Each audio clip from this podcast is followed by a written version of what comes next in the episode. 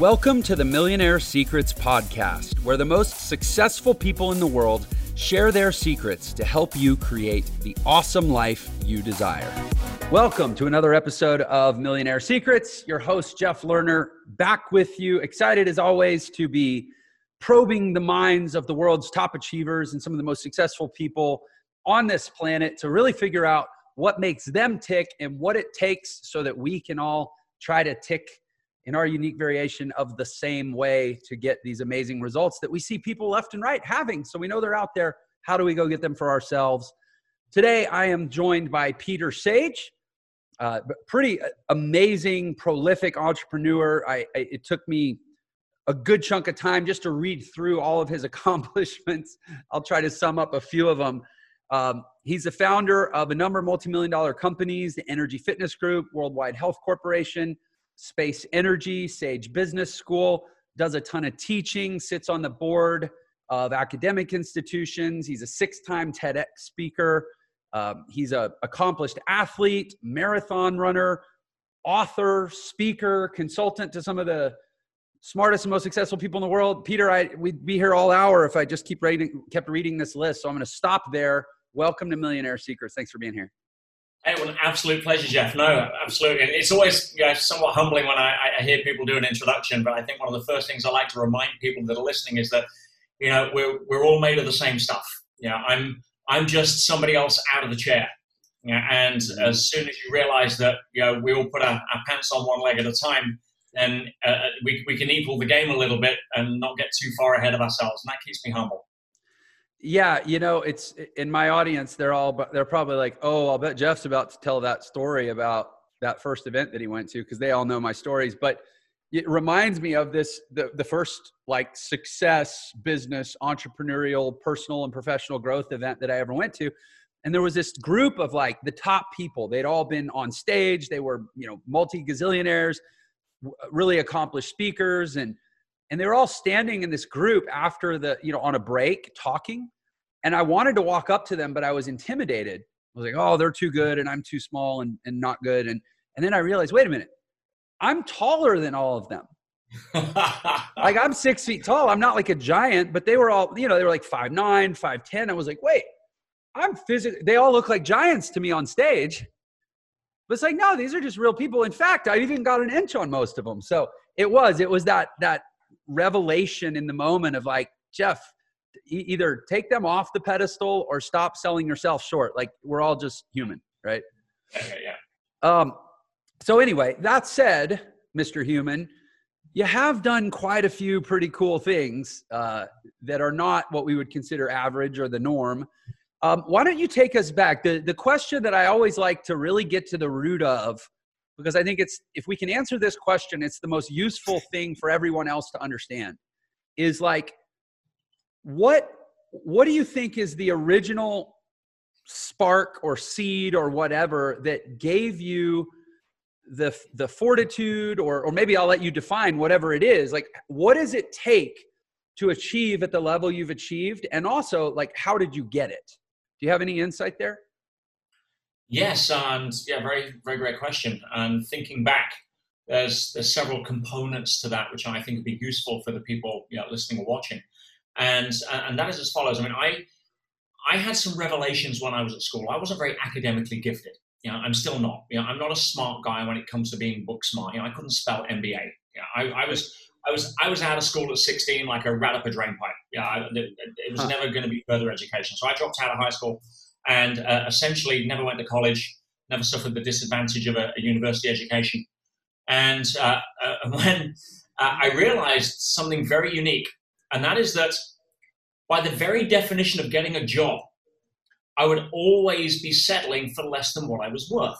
Even if it was a very high paid job, let's say it was $1,000 a week. And, you know, we're going back to late 80s here. So, you know, let's just say that was off the charts. You know, top lawyers and CEOs of big companies were earning that kind of money. But I was thinking, hang on, if I'm employed and I'm being paid $100 a week, $1,000 a week, it's the job itself has to be worth more. Otherwise, there's nothing in it for the business owner.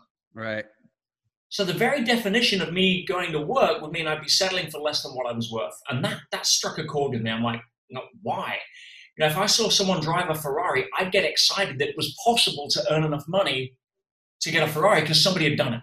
And if somebody could do it, I knew I could too. And that was really the impetus for me quitting school. I did a couple of little jobs to start with. In fact, I ended up working for my dad for a few months. He owned his own job. He had a breaker's yard, a junk yard. And I was being paid $40 a week, classic child labor for family businesses. And I remember turning around to my dad, Jeff, and saying, I'm going to leave at the end of the week. He said, what are you getting into, son? And I said, well, I'll be honest, I have no idea, but I have a belief. And I still have that belief. And the belief is if you jump in the deep end, you can only swim. And people aren't fragile. Yeah, as you'll hear many people say, necessity is the mother of invention, right? So I quit and I had my last £40 that he paid me, which is about $50 US. And I paid my mum $10. I paid my friend $10. I owed him. I got my last $20 in my hand. And I thought, what do I do now? And I went to a toy wholesaler that was renowned for very strictly, trade only. I walked in as if I owned the place. I didn't have any resources in terms of capital, but I had personal power. And I walked in and I basically told them that I was a big successful market trader, that I specialized in toys, and I was essentially telling the truth in advance. Right. And I got the trade card. I spent £15 on the toys out of my last 20. And I went to a flea market that weekend. And I sold my £15. I paid my last £5 to stand on the flea market. And that was it. That's all I had. I couldn't have a little table to put my toys on because it wouldn't fit in the little car that my dad had lent me out of the junkyard. And I put a blanket on the floor and I sold my £15 with the toys for £30. I doubled up. And I went back the next week and I bought, £25 with the toys. I used £5 to get on the flea market and I sold a lot for £50. And over 6-7 weeks, I built up enough to start doing market stalls and then Sunday markets and toy parties. And I was 17 years old and my catchphrase was Pete the Toy Boy. And it kind of went from there. I remember that I left my dad in June and by October, I'd made my first 1,000. And what was so special for me, Jeff, was that I'd made it, I'd not earned it. And at that point, I had another belief click in, which is you can never take my toolbox away. I'll always be able to do something like that. And that was the seed of the entrepreneurship. And again, 31 years later, I'm 27 international companies, some of which have been majestic failures, some of which have done excellent, some should have stayed ideas when I was drunk. And pretty much everything in between. It's been quite a wild ride.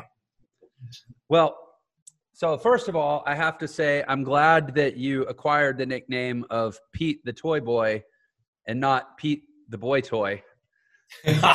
Those would have been two radically different futures for your life. Yeah, well, to be fair, in England, toy boy in England means the same as boy toy in the US. That's why it was there. So, yeah. It wouldn't work anymore. Today it would be Pete the Sugar Daddy, but I'd probably have to start a bakery for that one to work. I don't know. It's all good. That's pretty funny.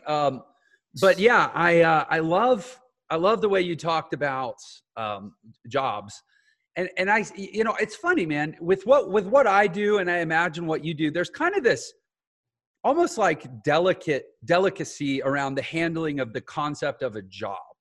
Like some people in my space, the entrepreneurial education space, they're super, almost belligerently anti-job. And I try not to come too hard at people. I just try to help them see what you just said, which is the truth, and that's fine for a time. I mean, you had to work for your dad's scrapyard to get the first $40, right? I mean, it's fine, but it's not I don't see the job as a really viable long-term plan based on the outcome that most people, all things being equal, would say they want for their life. Most people want a pot of gold at the end of their rainbow that unfortunately isn't consistent with what you get for working a job for 40 years. And I just don't see most of the world really being aware of that.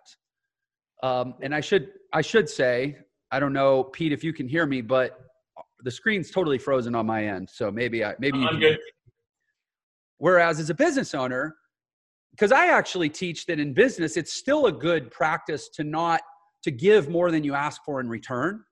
Like if you want to make $1,000, go create $10,000 worth of value and only ask for $1,000, and everybody will feel like you did them a favor. But The difference with entrepreneurship is if you want to make twice as much, you can deliver twice as much value. You can't do that in a job. And unfortunately for most people, in order to get to where they want, which is a retirement with at least a few $1 million bucks, so they can like buy their grandkids nice stuff on Christmas or take a vacation with their husband or wife or be able to afford the prescriptions that insurance doesn't cover or like whatever befalls older people, the job's not going to tee them up for that.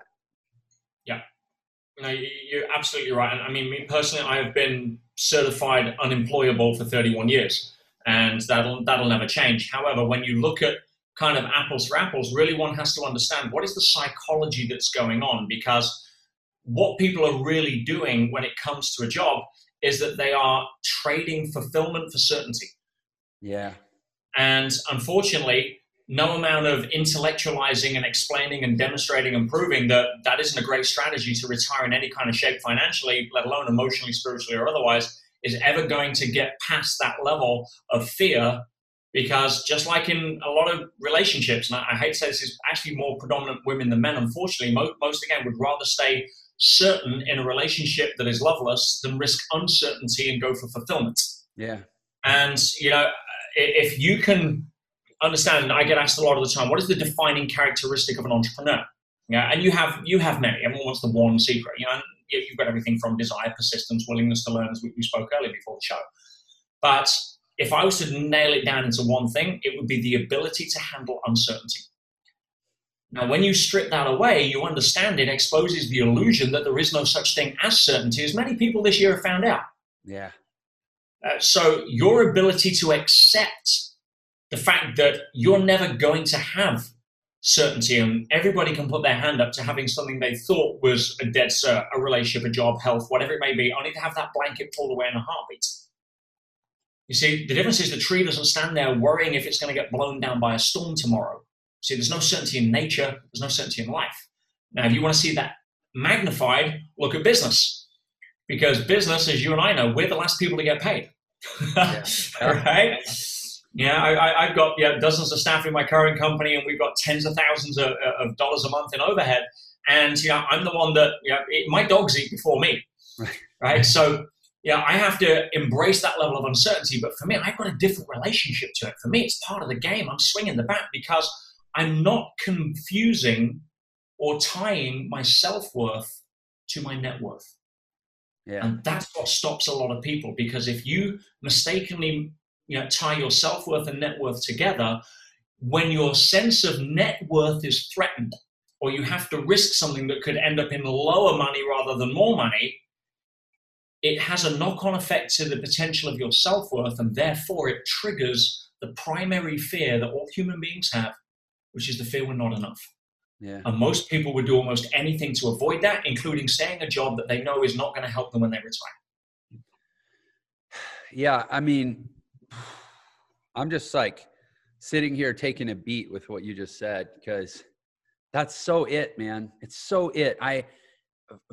For 2 years now, I've been in the full-time, day in, day out, literally minute by minute life experience of trying to breathe life and energy and strategy into what I believe is the actual highest certainty strategy for creating a really exemplary outcome in life, which is entrepreneurship. Because I think that when you cast off the illusion of certainty, you can chase actual, maybe not certainty, but at least actual probability. Where if, you look at the world we're in now, the probability of you working a job for 40 years and retiring in a place where you're comfortable, you can take care of your family, you could help the grandkids if one of your kids hits a speed bump, your house is paid off, you can take a trip, you can play a little golf, you can do all this stuff, you can enjoy the gratification that you delayed for the 40 years. The higher probability there is to start your own business. And yet I am constantly, like, it's maddening that I am battling this conventional wisdom tsunami of misinformation and false certainty that, look, if the outcome wasn't so, or if the price tag wasn't so tragic, it would be laughable. But it's not laughable. It's tragic because you have hundreds of millions, if not billions of people that are heading down a road that doesn't go where they were told it goes. 100%. And I think the world is slowly starting to wake up. I mean, when you look at traditional education, it does an amazing job of what it was designed for. Yeah. You go back to the pre-industrial revolution when we had a feudal-based system, and then we brought in the industrial revolution. And now what we needed to do is take people out of the fields and train them to show up on time, behave, not question authority, do not have any creativity, do not pull that lever because you think you're curious as to what it does because people will get hurt. Right? And that had a role to play. And then, the Germans took the model on. We sort of expanded it across the Western world, etc. And because previous to that, education was always the mainstay of the political elite, the chosen scholars, the royal families. Most of the world was not educated. 150 years ago, 2% of the world could read or write. So when this level of education started having to train the masses, they were trained in a sense of non-creativity, conformity, show up, sit down, do as you're told, don't question. And that's what kind of moved us through into the early part of the 20th century, which for that particular period was useful and is completely disastrous to any kind of plan for fulfillment moving forward in today's world that has any kind of link to financial success or security. Right? And the challenge, Jeff, is this, that as you said, the ultimate job security is entrepreneurship, because other than that, the only job security you have is for your boss's ability to drive his or her company to success. Right. That's not the odds I want. It's a skills-based security. Like if you have the skills, you talked about it, they can never take your toolbox. Those tools are utilizable and valuable in any country at any time on planet Earth, especially because one of those skills is the ability to learn and adapt so that if you're missing a tool, you'll acquire it. There has never been a time in human history where so much opportunity has been delivered with such a low barrier to entry. I mean, when I started some of my first bigger companies, you would need $1 million of CapEx, capital expenditure, to go in and build an infrastructure that today you can get for $6.99 a month on an app. You can run an international company from a smartphone at the stoplights. There has never been a time where the bar is so low and you don't have to compete with multi-zillion-dollar budgets of corporations anymore. You can start an international company with an iPhone and a couple of apps and get going and a little bit of intelligence. Yeah, the information's free these days. I mean, the Harvard syllabus is on Google, for goodness sake. Yeah. It's like, there's no excuse unless you are locked into the false paradigm, which is essentially trying to chug you along and feed you pieces of crack certainty so that you can stay addicted to living under your potential. And unfortunately, as much as it frustrates you trying to bang that into somebody's awareness, we don't have the right to get people to star in a different movie. Our only ability is to be the example and the invitation. Because what I've learned in 30 years of doing what I do and understanding human behavior and high-level coaching at every level is that the number one law of personal coaching is that if you want something for somebody more than they want it for themselves, you are wasting your damn time. Yeah. And when you correlate that with the number one law, in my opinion, of personal growth, is that people will never rise above the opinion of themselves. So you start tackling that level, you start inspiring people, you start holding up a mirror for their own greatness, and you start giving some positive level of reinforcement and starting to pull some of the limiting beliefs by their infrastructure through inference or help. And now they are free to start loosening the lock on that entrepreneurial door that they've slammed shut because there's a big scary monster behind it, and they don't realize it's nirvana. Yeah, they don't realize that the job fox is guarding the entrepreneur hen house. Yeah. So it's, you mentioned school. It's so funny, man. In my journey of content creation, I have this YouTube channel, and we're up to over 13,000 subscribers. Like, it's starting to get traction. I've been doing it. I've been working hard on it for 2 years, but in order to get traction with it, I have to, play the marketer's game of what do people want? And then make the videos that people want to watch. Right. I used to just make the videos that I thought were interesting and nobody wanted to see them. But one of the videos I did was an hour and a half exploration of the history of Western education. exactly what you just said about how we, you know, initially the schools were organized to teach people behavior patterns that would allow them to translate into factories. That's why we have bells. That's why we have really tightly clocked shifts. They clock, you notice schools are still one of the only places that doesn't tend to operate around a half hour, quarter hour, hour framework. Like my daughter's always like, oh, it's 9:58. If I was in school today, my math class would have just gotten out. I'm like, they let your class out at 9:58? Why don't they just let it out at 10 o'clock? It's because factories are such finely tuned machines. They run on like 4, 6, 8, 17, 24-minute increments of time. And so they're literally still training people to think like a factory. And then you learn about what the way religion played into it, how when the Catholic wave, this is a US thing, but when the Catholic wave of immigration, there was the famine in Ireland and then also in Southern Europe, you had a lot of Italians and Greeks and then Irish, a lot of Catholics immigrating into the United States. The Protestants all started freaking out and were like, oh my gosh, these Catholics are going to overrun the schools and we're going to lose our Protestant, you know, mental stronghold. So we need to lobby the government to create standards in education. And that's why all of a sudden you had things like the Lord's Prayer being said every day in school and some other things that have only recently gotten kind of ripped away through cultural change, because it was about the Protestants locking the schools into keeping people Protestant so they wouldn't be overrun by Catholics.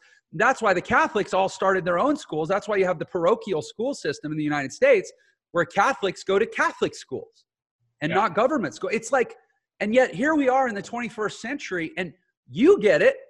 I get it. It didn't take a whole lot of research to learn this stuff. Like you said, it's free on the internet. You watch my video on YouTube and in 90 minutes, know more about education than most of the teachers in the world. To your point though, why do we have to work so hard to get people to look at this differently? I mean, you said you can't want it more for them than they want it for themselves. You can't have a higher opinion of themselves than they do for themselves. But to me, that still doesn't even explain it. Why are people's eyes so willfully blind to these truths? There are a lot of hidden limiting beliefs that people have based upon childhood. There are a lot of indoctrinated beliefs that people have they're not even aware of. Again, like tying their self-worth and their net worth together, for example. There's a lot of power around the whole concept of identity. If you don't see yourself as an entrepreneur, if you see yourself as an employee who wants to be an entrepreneur, then guess what? You're never gonna find the opportunities, because right, employees don't attract or see or spot through their reticular activating system the opportunities that are circling them all the time. If you see yourself as an entrepreneur who's currently on a undercover mission as a secret employee, right.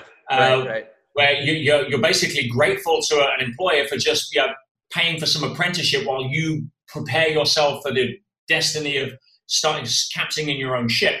You're going to have a different energetic relationship to possibility, to the probability of meeting people that you'll be open to opportunities for, all of that stuff. But many people don't do it because they have the wrong identity. They've never questioned it. It's just what I do. It's just who I am. Well, no, that's every identity is put on with Velcro, not super glue. Yeah. So I am full stop is the only identity that once you're comfortable with that, you can choose what comes after it. But people that work on, I'm an employee, and most people don't like the identity they have, so now they're resisting it. And one thing I found consistently is that complaining about your current circumstances is the glue that keeps you tied to them. Ooh. And so your energetic relationship to that is a case of, I'll give you an art gallery metaphor that I often use. If you're walking into an art gallery, you're a guest. And you walk into one room, and let's say it's Picasso. You don't like Picasso. In fact, you find his work offensive. And so you demand to see the curator and have him remove the pictures. Well, you've got no right to do that. Yeah, the only thing you're going to get is security to throw you out. Right. Regardless of the fact you bought a ticket.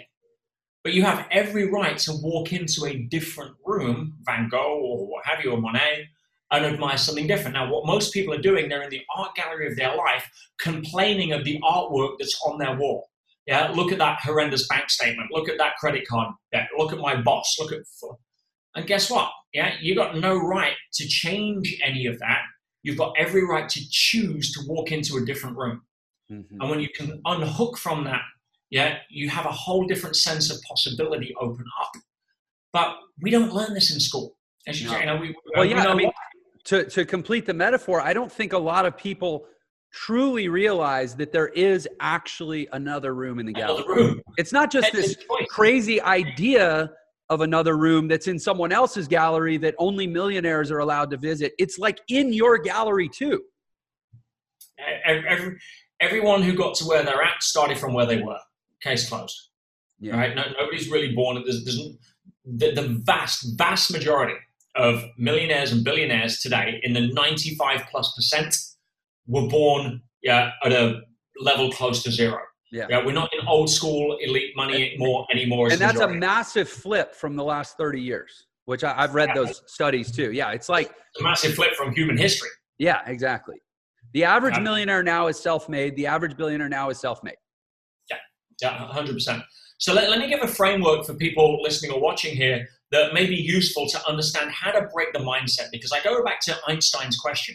Please. Einstein said that, or his phrase, where he said, you cannot solve a problem at the same level of thinking or consciousness that created the problem. Yeah.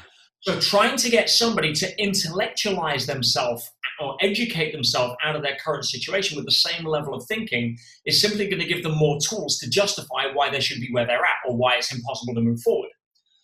So when it comes to consciousness, most people don't have a framework for understanding it. Yeah, it's on one side, you've got the scientists that try to reduce it to a byproduct of brain function, which it never has and never will be, because the brain doesn't produce consciousness any more than a television produces programs. All right. And on the other side, you have kind of the new age, sing come by arm, the divine ether basket, where people that are too right brain, you can't get a conceptual understanding of how to make it practical. Right. So I have a framework here that I think it's short, it's easy, and it'll really help people understand how to climb the ladder of awareness to break out of the mode that most people find themselves trapped in as it relates to things like being stuck in a paradigm of the art gallery, the wrong room, the job you don't want, all of that stuff. So I take one of my favorite authors, David Hawkins, wrote the seminal book, Power versus Force, and he outlined a map of consciousness, 16 different levels. I'm not going to get into that. I chunk it into 4 to make it easy for people. So at the lowest level of consciousness that we see vast majority of the planet here, especially in 2020, is the level of what I call to me. In other words, the mantra of that is, well, I would have the house, the job, the career, the money, the wife, the whatever, but everything happens to me. It is the quintessential victim mentality. Mm-hmm. And we all know where that leads, that nowhere in life is victimhood rewarded at any level. You speak to the CIA on the studies they did for criminals and perpetrators and victims. Every victim that a perp chose emanated the energy of victim. Hmm. Right? So if you're standing on the edge of the river of life saying, hey, I think life owes me a living, and I'm expecting the first class ship to come in and give me a free ticket, and guess what? You're going to get cold and lonely. Doesn't work that way. So you move out of to me, and if you wake up a little, you can move to the next level of consciousness, which is by me. Here's the domain of the entrepreneur. This is the achiever name, because the whole aspect here, Jeff, is that if I am going to get the goals, if I am going to start the business, if I am going to get the life I want to live and retire financially free, it's only going to happen by me. And you go after it. And to get out of to me and to get into by me, what do you have to give up? What do you have to replace it with? The first thing you have to give up is blame. Blame doesn't work anywhere in the universe. Right? If you give up blame and you replace that with personal responsibility for everything in your life, otherwise you're back to victim, then you can move out of to me, poor me, at me, and move into by me. And that's a really great leap that most people, that's the domain of Tony Robbins. I worked with Tony for 15 years as one of his experienced trainers around the world. And what Tony, his sweet spot is taking people out of sort of to me mode and getting them into by me mode. You believe in yourself, get a rocket up your ass, get out there, swing the bat, make it happen. But it's also pretty exhausting for a lot of people over time. Yeah. So the next level is the level of what I call through me. And through me is where life flows. It becomes more effortless. You have your synchronicities. Doors open more effortlessly. You're at the right place at the right time. See, if something happens once, it's an incident. If it happens twice, it's a coincidence. But if it happens more than twice, it's a pattern. Mm-hmm. And patterns are based on rules, and the non-physical world has rules that are just as scientific and mathematical as the physical rules that we now see. But to get out of by me and to get into through me, what do you got to do? Well, the first thing you've got to give up, and this is where a lot of entrepreneurs struggle, you've got to give up the need for control. Yeah, amen. Yeah. Now, I said the need for control, not control itself. And there's a high level of awareness there. And when you give up the need for control and you replace that with trust, faith, knowing in something bigger than you. Mm-hmm. If you're out there to make $1 million because it's all about you, your certainty, your insecurities, you want to buy a car to prove to your brother that your dad was wrong about him being the more successful one, or your business school teacher wrote you off and you want to drive by their house, well, all of that stuff. Yeah, I played that game for many years. I was, as a young man, my first major businesses. I bought my first Ferrari for cash at 25. Yeah, I have 60 staff. Miserable as hell, because all I was doing was trying to cover up the insecurities of a young man of not being good enough. Mm-hmm. When I started giving up the need for control and replacing it with trusting something big, what can I contribute? How can I give my gift? How can I help people? How can I add value? I started to move out of the by me into the through me. And that's where life becomes far more effortless. Because there is a huge difference, Jeff, so I'm sure you've seen, with a life chasing success versus a life chasing fulfillment. And so many people I see spend their life trying to get to the top of Success Mountain, and then they want to jump off because what they thought was there isn't, because the mantra is like, hey, I'm going to give up and sacrifice a huge amount of my life so that hopefully I can arrive at one place in the future where I've got all of this money. So I'm going to sacrifice my health, sacrifice my relationships, miss my kids growing up so that I get to a place where, oh, I've got enough money now to pay for my divorce, to buy my kids loads of stuff so they love me again, and hire a personal trainer to get my health back. I mean, that's not the game you want to play, right? Yeah. But it's through me looks at it in a different way. Yeah, you don't want to be. My business mentor passed away last week. I've got 3 business mentors, and he sold his last company 7 years ago now for $3.6 billion in cash. I've known this guy 15 years, never known him earn less than $1 million a day. Miserable, overweight, angry, dysfunctional relationships, and now officially one of the richest men in the graveyard. Hmm. Yeah? Not a life I want to live. Yeah. Yeah. But hiding behind business your mentor, not a good life mentor. Sounds like. Yeah, exactly. And unfortunately, that's the kind of the two extremes. You're either scared of swinging the bat, or you're so frantic to try to swing the bat to get on the scoreboard so you can prove to nobody else who cares. Yeah, that you're good enough, or be addicted to your story. And I'll share this one for the listeners. 80% of people don't care about your problems, and the other 20% are glad you have them. So hiding behind victim mode ain't going to do it. So true, right? Man. Yeah, so waking up to your own greatness, your potential, go swing the bat. You're not going to take it with you. Yeah, Errol didn't have a bank account on the other side, I can promise you. Yeah. And so... waking up, getting out of victim mode and then getting into achiever mode is a great start. And if you're in achiever mode and you're getting tired and worn out and frustrated and banging your head against the wall and missing the greatness of life, it's time to chunk up a little and start focusing on more about being able to play the game with a smile and give your gifts and win, lose, or draw. Go embrace this gift we have, then get on a grindstone until you fall off. I think first of all, thank you for articulating those stages, by me or to me, by me and through me, because you helped. And by the way, this podcast is a total selfish project for me because I learned from amazing people like you that helped me understand life and business and everything better.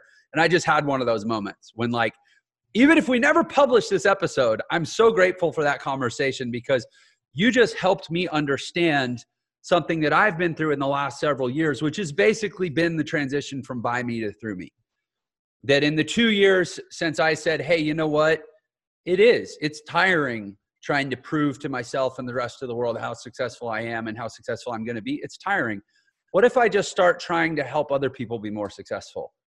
And by the way, I'm now way more successful than I was 2 years ago while having a lot more fun and stressing a lot less. Yeah. So thanks for sharing that. But the other thing that I think it begs to be said in light of what you said is historically, you kind of had to go through a buy me phase, right, in order to kick ass in this world. It was like, because of what you said, like it costs money to start a business. Like most businesses, you might need $1 million in capital to start a business. So in order to get that $1 million, maybe you got to go get a job, or you got to go apprentice with some successful guy, and you got to prove to everyone how badass you are. And you got to get all these promotions so you can get the capital to even go try to live a through me professional life. But the world we live in now, and I'm living proof of this, it actually rewards through me more than it rewards by me, because it's all on display. It's all so transparent. It's all right on the open. And the tools now are so accessible and inexpensive. You don't have to go exhaust yourself doing it with a buy me phase anymore. You can literally go right to through me and use social media to get the word out. Yeah. And there's a certain level of time, or time in the saddle on each level, so that you have an emotional understanding, not an intellectual understanding of being able to be addicted to that. Because yeah, tools are just tools, regardless of the level of consciousness you're at. What changes is you. Yeah, outer world follows inner world, not the other way around. You got chaos in your life. Check your thinking, and yeah, from that side, yeah, nobody's born enlightened. Buddha wasn't born enlightened. Yeah, he was born Prince Siddhartha. So yeah, you don't expect a 3-year-old to go to college. Yeah, there's a phase, and it's okay. Yeah, one of my beliefs is you can't run out of time, and you can't get it wrong. Yeah, regardless of what movie you're currently in. And yeah, we all star in the movie of our life. Right. And I'm pretty certain of that, because I think, you know, we're the only people that star in every scene of the movie of our life. So that's pretty unequivocal. But yeah, there's been many movies before. Yeah, there's going to be more movies. I don't care what your belief system is around it. Try to reconcile it in an empowering way. No one's really going to know in this game anyway, so why not pick something that serves you? You know, I don't believe that death is the opposite of life. I think it's the opposite of birth. And, you know, what I'm going to take with me is my accumulated acting experience into the next movie. Right. I'm not going to remember the lines from this movie because it would confuse me in the next one. So that's cool. But, you know, from being able to try to raise my consciousness / acting experience to be a slightly better person and put one foot in front of the other each day in a way that helps me lower fear, raise love, and essentially become the best version of myself that I can be in any given moment. That's really the reason we're here. We're in Earth School. We're not meant to get it right every time. If you get all the answers right in class, you're in the wrong class. Right. You don't get better at tennis by playing people you can beat. But if you're beating yourself up because you got it wrong, you're just simply failing to say, like in business, one of the best lessons one of the shifts in awareness I made is understanding that my failures are my most valuable capital. Yeah, your best teacher is your last mistake. And if you start, especially we mentioned a little bit about the Catholicism, which tends to lean on this a lot about guilt and being able to drag around a ball and chain of beating yourself up. Nowhere is that ever going to pay you back in terms of lifting you up to be a better version to help more people. So, I couldn't agree more with what you just said. I have to ask. I mean, I appreciate the little bit of self-deprecation that you're not the smartest guy around, but clearly you have worked very hard to evolve a pretty sophisticated understanding and framework of consciousness and applied psychology, right? That's one of the things I noticed in most of the commentary about you, is that your success is very rooted in behavioral psychology and, you know, kind of consciousness-based approaches to building business and shaping people. Well played for a quote, not a smart guy, by the way. But how did you kind of get into this? Because it has a much more holistic feel than the typical business leader vernacular. Appreciate that. And I think there is a big gap in the market for people that can't reconcile kind of business and sense of self, spirituality, purpose, and a mission to an extent. But for me, I remember when I was in my early 20s, I got into personal growth at 17. Okay. Yeah. So again, 31 years in the game, I could be far less than smart and not have been in the business for that long and not spot patterns. And one thing that Tony taught me 20 years ago where he says, you know, if you want to get good at helping people, get good at spotting patterns because there's only so many of them. And the one thing that started me on the quest here, Jeff, was that I remember I was at the gym one time and yeah, I just finished a workout. Health's one of my values. You know, I've done some crazy stuff as you've seen. And yeah, I remember I was just finished a workout. I got a protein shake at the bar and there's a guy come up to me and we start chatting and everyone wants to talk about their favorite subject, which is obviously themselves. Right. And usually everybody's favorite part of their favorite subject, which is why their life sucks. And I'm early 20s. I'm already very successful. Yeah, I'm driving supercars. I'm like, you know, I'm flying Concorde. I've got my shit together. So I thought, right. And yeah, again, all driven by insecurities. But I knew how to fix this guy's problem.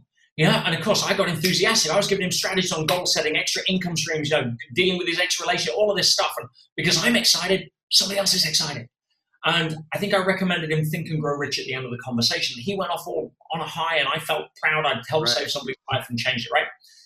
And it was 3 weeks later, I remember during that time, I wonder what chapter he's on. I wonder if he's on a chapter of auto-suggestion or getting to the part where there's the innate sixth sense or mastermind.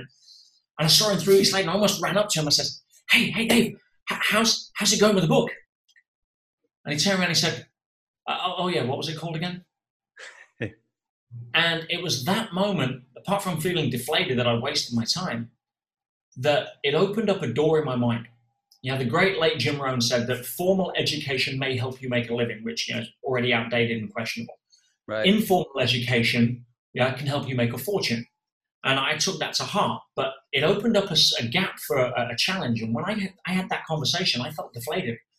I'm like, why? Why is it that some people are so committed to keeping their problems rather than outgrowing them? And that's what set me off on this quest for understanding human behavior. And really looking at, you know, the insecurities, the addiction to certainty, the self-worth, net worth issues, and dozens of others I could drill down into, and understanding consciousness and the way that is primary. Yeah, there's a lot of emotional teenagers running around in very adult bodies, right? and when you wake up to understand the reality that life is not a comfort-centric experience, you've been sold the illusion of that through marketing stuff that makes your life easier, that we've never had before in human history. No. Life is a growth-centric experience. Everything in nature teaches us that. Everything in nature grows and contributes or is taken out of the food chain. We just think we're different because we're watching TV commercials on how to do labor-saving stuff and feel good. But when you realize life is a growth-centric experience, it doesn't mean say you can't be comfortable, but it's not the purpose. Right. The purpose is to grow, and you don't grow in a comfort zone. You don't turn around to an athlete and say, you know, what are you working on? Gold medal. Oh, brilliant. What else are you working on? How to make my workouts easier. That doesn't work. Right. If you're not thrown up in 30 minutes, you want your money back from your personal trainer. But it's not all the last burning rep. There's so many people in 2020 right now with what's been going on in the world have been looking at it through the mindset and the perspective of the muscle fiber. You know, there's weight on the bar and they're screaming to the brain, stop, I'm being broken down. This is horrible. Help. So what are you doing? Whereas if you were to chunk up to the mindset of the athlete, you're proud that you just busted out a personal best and can't lift your arms for a week. Yeah. You're here for the gold medal. Show up as the best of who you are. And there's so many people doing that are crushing it right now because they're focusing on what they can control. They're asking better questions and they're not blaming into to-me mode. They're not focusing on what they can't control and getting upset and feel paralyzed. And they're starting to recognize that, boom, we're in the gym right now. Time to shine. My gosh, man. Like, I feel like our lexicon of the world is so aligned. I'm having so much fun listening to you speak right now. The gym metaphors, our number one core value in my business is we eagerly do hard things well. And that's, you know, I teach entrepreneurial education. Like I deliver training, coaching, and experiences for developing entrepreneurs. But like the starting point isn't just that we do hard things. It's not even just that we do hard things really well. It's that we eagerly do hard things well, which means we endure the hard, we do them enough to get good at them, and we're really excited about it every step of the way. And I think, you know, you obviously you're living proof of that. You get that. You could say that back to me in your own words, but you're right, man. It is such a foreign concept for most people. I love that you said we don't live in a comfort centric world. We live in a growth centric world. I mean, you look at Tony's core needs of personality, the two spiritual ones are growth, contribution, right? Growth is about consuming and converting into self. Contribution is about taking from self and projecting out to others. Stasis is the opposite of both of those. Yeah. Yeah. You're going to fall down. If you're chasing comfort, then I got news for you. Life is a pretty ruthless personal trainer if you're not listening, you know? Yeah. And if you'll permit me, I know we're kind of tight on time here as well, but I'd love to share one last example with the audience, because I want to prove that this is real and what's possible. And so, you know, just because you and I, people think we've got our, spiritually harmonizing intelligent truth together, SHIT, then, yeah, to quote my friend John DeMartini on that, they think that we get it easy. We don't, because if you're in grade 7 and you pass grade 7, guess what? You go to grade 8. Yeah, are the questions harder? Yes, they're meant to be. So we are going to get tested, because I believe we're in Earth School. And I had an example of this, what I call a graduation event, because if you really want to understand how life works, understand this. Theory does not cover the price of admission to the higher levels of greatness. Mm. Right? And so 3 years ago, I was arguing a business deal in court, multi-million-dollar deal with a major, large, multinational, multi-billion-dollar firm that I probably won't name, as Hewlett Packard. And basically they were suing me for $17 million on $12 million deal that we'd done, and it was all fabricated. What in my mind, bullying, because they could afford better lawyers, and I wasn't playing. I'm like, no, this is just out of order. It's out of integrity, and what you're trying to do is wrong. Yeah, you're trying to muscle a little guy to squeeze more juice out of the deal, thinking that I settle on some ridiculously, token effort, which is what they're trying to do. Anyway, we went to court, civil action. They filed a contempt of court application, which I thought was a chess move. One of my other long-term 25-year mentors, Dan Pena, the trillion-dollar man, that I unleashed on the world when I introduced him to Brian Rose, by the way. Right. He told me many years ago that litigation in business is nothing but a tool. It's a chess move. Anyway, I didn't give it as much credibility. My ego was still quite high against the indignation of what I thought they were doing. They sold it to the judge. Gave me 6 months in jail. As the only non-criminal. Never been arrested, never been accused of a crime, still don't have a criminal record. And I spent 6 months as a civil prisoner in the most violent prison in the UK. I got 53 staff at the time, doing 6 figures a month in revenue on one business. And basically I went from 53 to 3 staff in 3 days. I mean, lost everything. They hit me with hundreds of thousands in legal debt. And basically threw me in the slammer in a jail where 3 deaths in 1 week was the worst week I was there. Attempted murders every week, blood on the floor daily.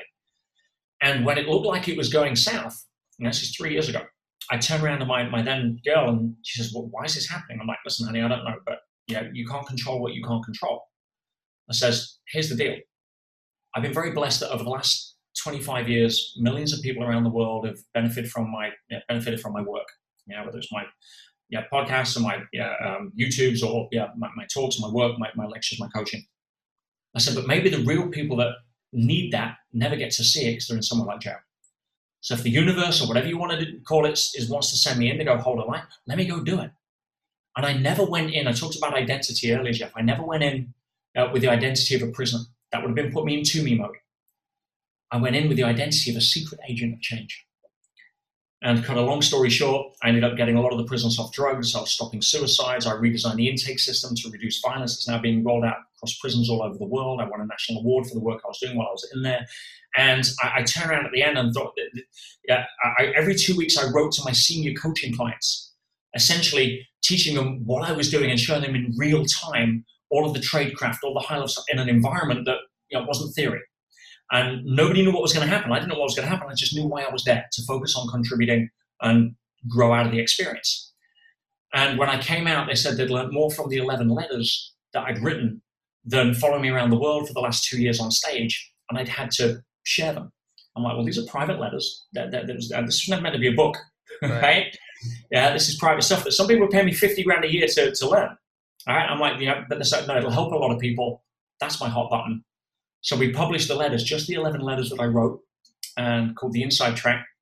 It went bestseller in 2 hours, Amazon #1 in 4 hours. We sold to, sold out 4 suppliers on the first day, sold to 40 countries on the first day, and it's changed the life of everybody that's read the book. And you look back at that and think, there was definitely a higher level reason for me going through that, and turned into one of the greatest adventures I've ever had the privilege of living. Wow. You know, I saw on your bio that you had spent 6 months in jail, and I just assumed, I mean, shame on me. You know what happened, what they say about assuming. I just assumed that was when you were like 20 and you got, you know, shoplifted a pack of gum or something. Like I had no idea that was such a visceral part of your present experience. And I obviously didn't know that tied to the book. I mean, I don't have to be the one to tell you, because I'm sure I'm just an echo at this point. That's a ridiculously powerful story. Like mind blown, dude. I have nothing to say. I'm just like, holy shit. It's I sometimes look back and reread the letters because I wrote them all by hand. Yeah, obviously, I mean, what you can see behind me it's called the Inside Track. You can see the cover on there as well. You know? now the cover makes sense for sure. For those of you that are listening on audio, it's got bars in front of his face. Yeah. How do people get the book? I mean, let's get right to that. You go to Amazon or Barnes and Noble and spend $24.95, or right now, because, I mean, the tagline of this couldn't have been better for 2020. It's called An Inspirational Guide to Conquering Adversity. Yeah. And it's a how-to manual for turning your greatest challenges into your greatest successes. And I just wanted to get it into as many hands as possible. So I'm giving it away for $9 if you cover the shipping. All right. And trust me, it cost me $11 to print and ship. So I lose $2. So I'm going to do it for a limited time. But yeah, I do getpetsbook.com. I made it easy for people to remember, and yeah, and they can go get their own copy. It's also on Audible. I read the words myself. I wanted you to get the emotion of the reality of what was going on. We work with a top sound engineer. It's there's a musical score with it, which we created. The sound effects. It's quite the Audible journey. But yeah, I look back and sometimes I think, did that really happen? Crazy, man. And you read at the back of the book that the letters, not just from, because you can write anything, but the letters from not just the prisoners, but the prison officers, the guards, the senior officers, and the governors of the prisons, on the difference and the impact. It created a movement. And yeah, I say very privileged that it's now being rolled out. A lot of the stuff that I did in prisons all over the world, and translated into several languages. And yeah, some people are calling it my residential book writing holiday. Yeah. I'm like, no, I was in jail. Yeah, getpetsbook.com. Yeah, getpetsbook.com, and I'll give it you for $9. And I can't say fairer than that to help you with where you're at. That's amazing. I'll be ordering the audio book like as soon as we're done with this conversation. That's beautiful. Getpetsbook.com. How else can people get into your world? Do you do social media? Like, what's your preferred way? Yeah, absolutely. Yeah, you can follow me on. I'm on Instagram, PeterSage007. I'm on Facebook. My YouTube channel. I'm always putting out as much content because some people, they're happy to pay for premium stuff, but there's a lot of people that are still trying to bootstrap. Yeah. And so, like you, Jeff, we're both, I know, keen at putting out stuff that for the masses that can help them get on the first or second step, so they can reach up to grab a higher rung. And we're committed to doing that. So yeah, you can find me pretty much everywhere. My website, petersage.com. The book's also being made into a movie. We've signed a movie deal for that for one of the top award-winning film production companies as well. That's happening next year. So yeah, who'd have thought, hey? And I just finished paying off 2 weeks ago. I finished paying off. I came out with nothing, $350,000 in debt, and I just finished. Yeah, I not only giving everybody, the first priority when I came out was to give everybody that bought tickets to my seminars that got cancelled or anything, the product or round the world trips that I did for my high level coaching. It took me a year to fulfill every one of those, and we gave 2 refunds out of 150 people. Wow. And then I said, I'm going to move to the Channel Islands where I'm based now. I showed up with 1 month's rent in my bank 18 months ago. Again, by that time, probably $250,000 in debt. And we've just cleared everything this year, and we're going to finish the year with the best financial year I've ever had. So you showed up, correction though, you showed up with 2 months rent and that toolbox. Oh, absolutely. That they can't take away from you. And that's why you've been able to bounce back again. I mean, part of what we do. And that's the certainty. You know, people are like, to tie it all up, people are so concerned right now about the cracks that are showing in their quote certainty. Well, ain't nobody having bigger cracks right now than getting tossed in the clink for 6 months and having to come out $250,000 in debt and lose their whole, or $250,000 in debt, lose their whole business, start over from scratch. But with the toolbox and the understanding of what real certainty is, look at you, man, you're back on top. That's, yeah. As I said, to be the invitation, you have to be the example. If I couldn't walk my talk inside, let alone coming out, I shouldn't be doing what I do. Wow, man. Well, I want to say that I'm simultaneously sorry and grateful that you were tested to that extreme, because that's a pretty intense one. But I mean, just, I just got to say, you know, I'm inspired. That's amazing. Peter, I know we both have other pressing things, and we're technically over what we blocked out for this show, but I'm so grateful for it, man. This has been amazing. You said PeterSage007 on Instagram. Obviously, we'll get all the relevant links and put them in the description. Any parting thoughts before we tie this up?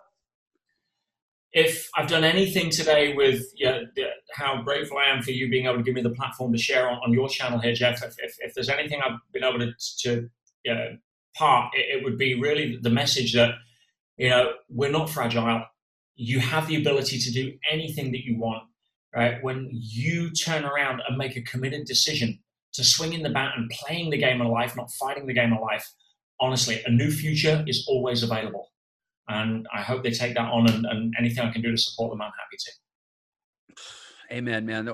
We couldn't end on a finer note. I just want to say thanks again for joining us on Millionaire Secrets.